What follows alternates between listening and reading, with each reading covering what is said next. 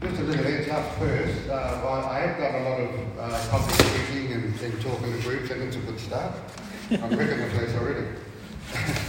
and uh, but this is actually the first time I've spoken about this uh, experience, this this my story. Uh, the first time I've spoken about it in public. I have spoken about it to uh, friends and family one on one, but this is the first time in a group setting. So. Uh, please be gentle, uh, and, and, I'll try and, and, and, put the experience across to you uh, as best I can. Um, so it's a story about uh, when I had my heart attack and, when I died.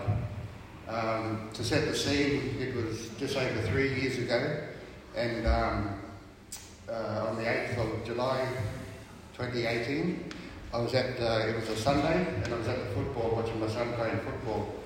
I was there with, with two friends, Mark and Renee, and, and as you'll hear later on, um, they uh, ended up being my lifesavers on the day. Uh, it, it, was just a normal day. Um, you know, I went to the football every week to watch my son basketball during the week. Nothing seemed different. Nothing seemed out of the ordinary. Uh, just a normal, normal time there with my friends. And um, all of a sudden uh, I was standing up and, and all of a sudden I, I had a fever hit me. I started sweating, I started shivering, and uh, so I, I, went to sit down next to Renee and just to get a bit comfortable. And about a minute later, I got a pain in my chest. And it wasn't a pain pain, it was more like a, a dull ache, and, but it was on both sides of my chest. I still never thought anything of it. Um, and then probably a minute later, again, um, my, both my arms went numb. And at that point, I looked at Renee, and she could tell straight away that I was having a heart attack. So Mark was sitting next to her, and um, she told Mark to go and get the car. She didn't bother with an ambulance or anything. Um, didn't bother uh, stopping to tell the son what was happening. Mark went and got the car. Uh, put me in the front seat. Renee sat behind me, and uh, Mark was doing 150k or so an hour down Port Road. We was at the Rosewater Football Club to the Queen Elizabeth. Um, Renee had it, and, and, this is why I'm so thankful for Mark and Renee for that day, because Renee was so calm. She knew straight away that I was having a heart attack, and on the way to the hospital, she rang up the hospital to tell them that we were coming. So one, one of the amazing things I think about this story as well is that I remember every second of it um, from when I started uh, having the heart attack right up until when I went into a coma. And um, well, actually, they put me into an induced coma. Um, so Renee rang up to the hospital on the way to the hospital. Uh, all the way she was trying to hold me up, I was sort of slowly going out to it, but she was trying to hold me up, talking to the hospital at the same time. I remember pulling into the car park of the hospital and I saw all of the nurses and doctors at the front of emergency with the bed there. And as soon as the car pulled up at emergency, my heart stopped. And um, so it, it, sort of came down to uh, split second timing. You know, we were thinking about it later. If, if the car was parked um, a block away further, it would have been too late. If we rang an ambulance, it would have been too late.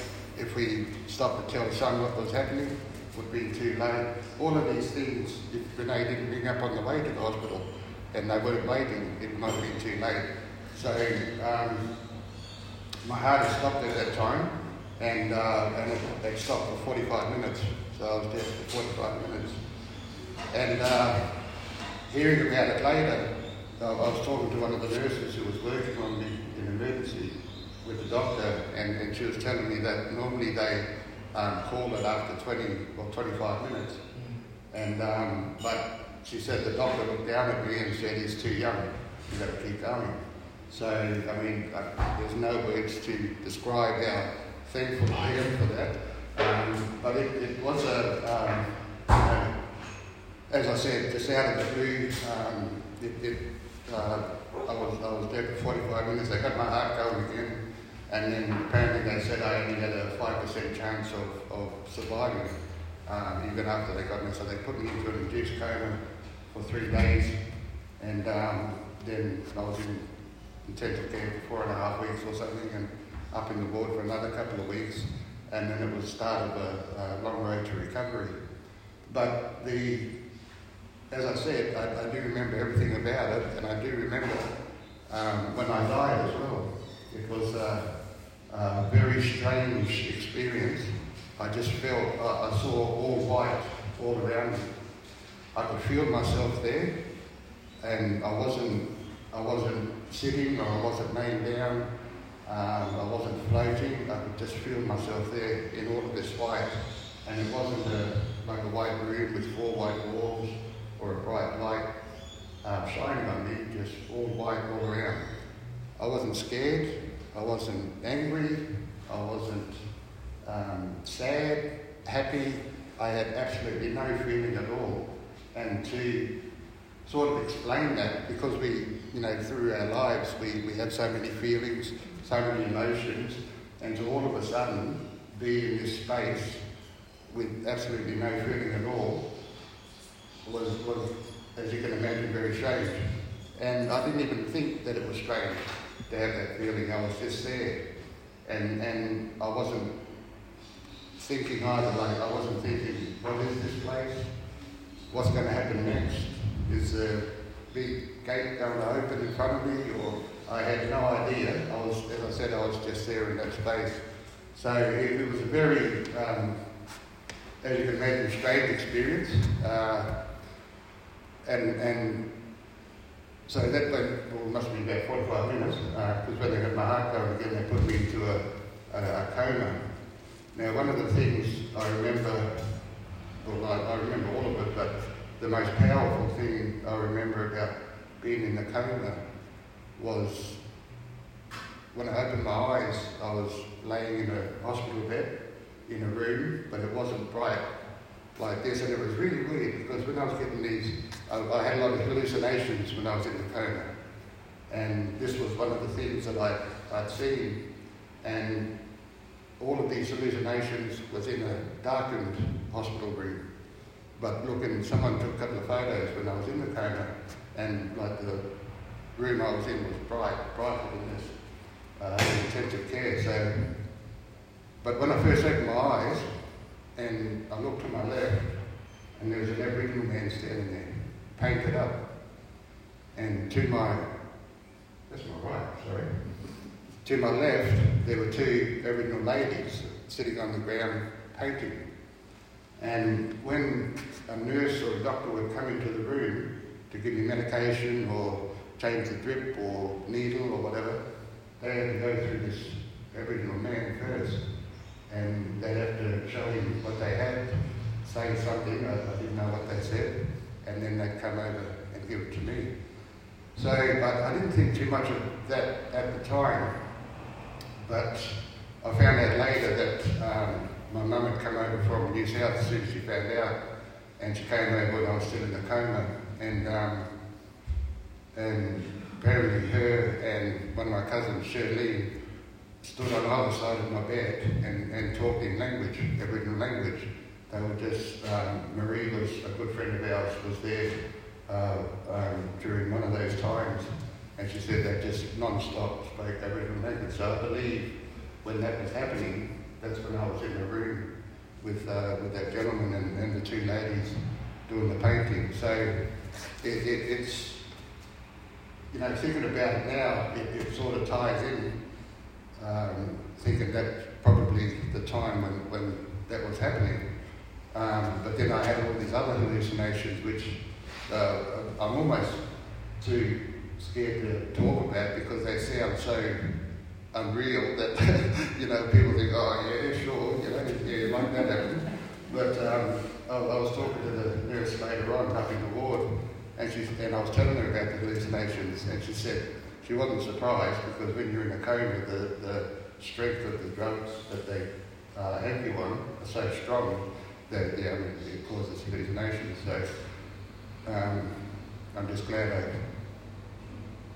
don't try any of those drugs when I'm still alive, pretty much.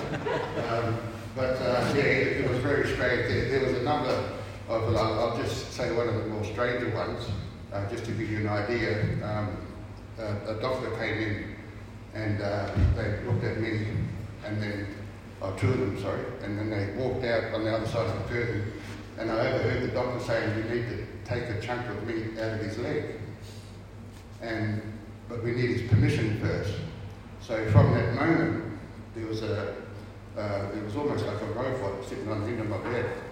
And when the nurses or staff tried to come and get me to sign the paper, uh, this, this robot would shrink them so I wouldn't see them coming. and it was so real. It was, I was like, no, no, I saw you, and they'd be like, oh.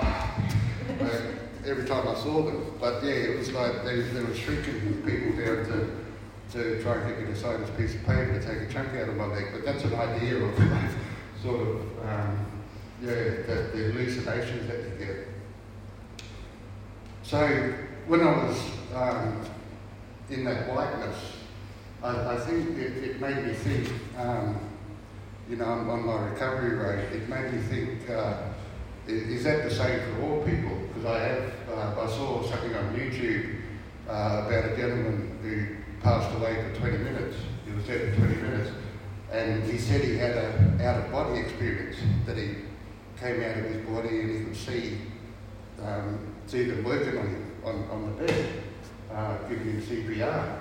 And so ever since my heart attack, I, when I hear stories like that now, I'm like, well, is he really telling the truth? Because I've been there and that nothing like that happened to me. And, um, and I think there's stories around, you know, people who said they've actually met God, seen God, and after they died.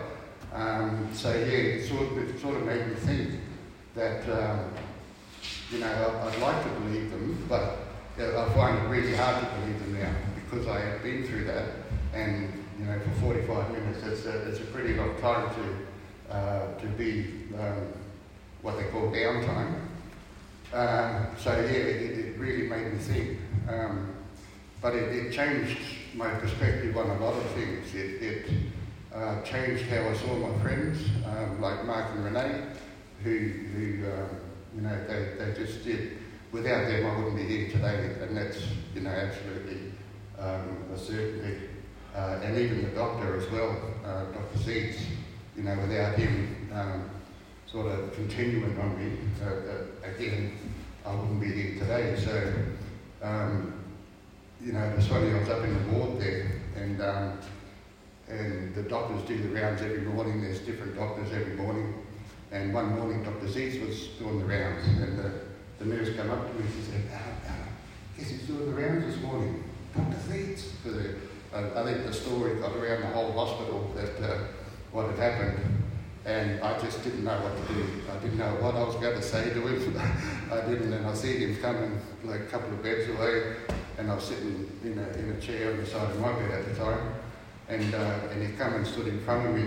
And, and I just looked at him and, and lifted my, he was like, you don't have to get up, you don't I said, you know what you've done for me. And at least I can do stand up, you know, for you. It's like, um, so yeah, it was a pretty emotional uh, at the time, but uh, it sort of, it, it, it, I mean, I've always been a, a caring, uh, generous, thoughtful person, but since the heart attack, um, you know, the way I see people, uh, you know, I, I think that's, that's tenfold now. You know, I, I just sort of grasp every moment that I can with my friends, with my family, and um, but that got made even harder uh, last year because my mother passed away last year, and um, yeah, that that was uh, sort of seeing it from that side as well, you know, and, and especially mum lived over in Albury, New South Wales, and uh, so as soon as she found out I, I had the heart attack, she was came straight over and she was by my side um, in the ward there and in intensive care every day. So for her to, um, she got a, a cancerous tumour and, and it spread and, uh, you know, it, it was hard to think that, like with me, it happened all of a sudden. But then to go through this with mum last year when she had the cancer, they were doing the treatment, it had spread, so they stopped the treatment and they gave her two weeks. And then once I heard that, that she had two weeks, then you can imagine just, and, and I'm sure um, some you have been through that experience as well. It, it's, you know, you know that they're um, going to die, and you think, what do I say? You know, what, what do I, how do I act with them now? I, I had come back from, from Albury back to Adelaide, and I was calling them every night, and uh, yeah, I, I just, I just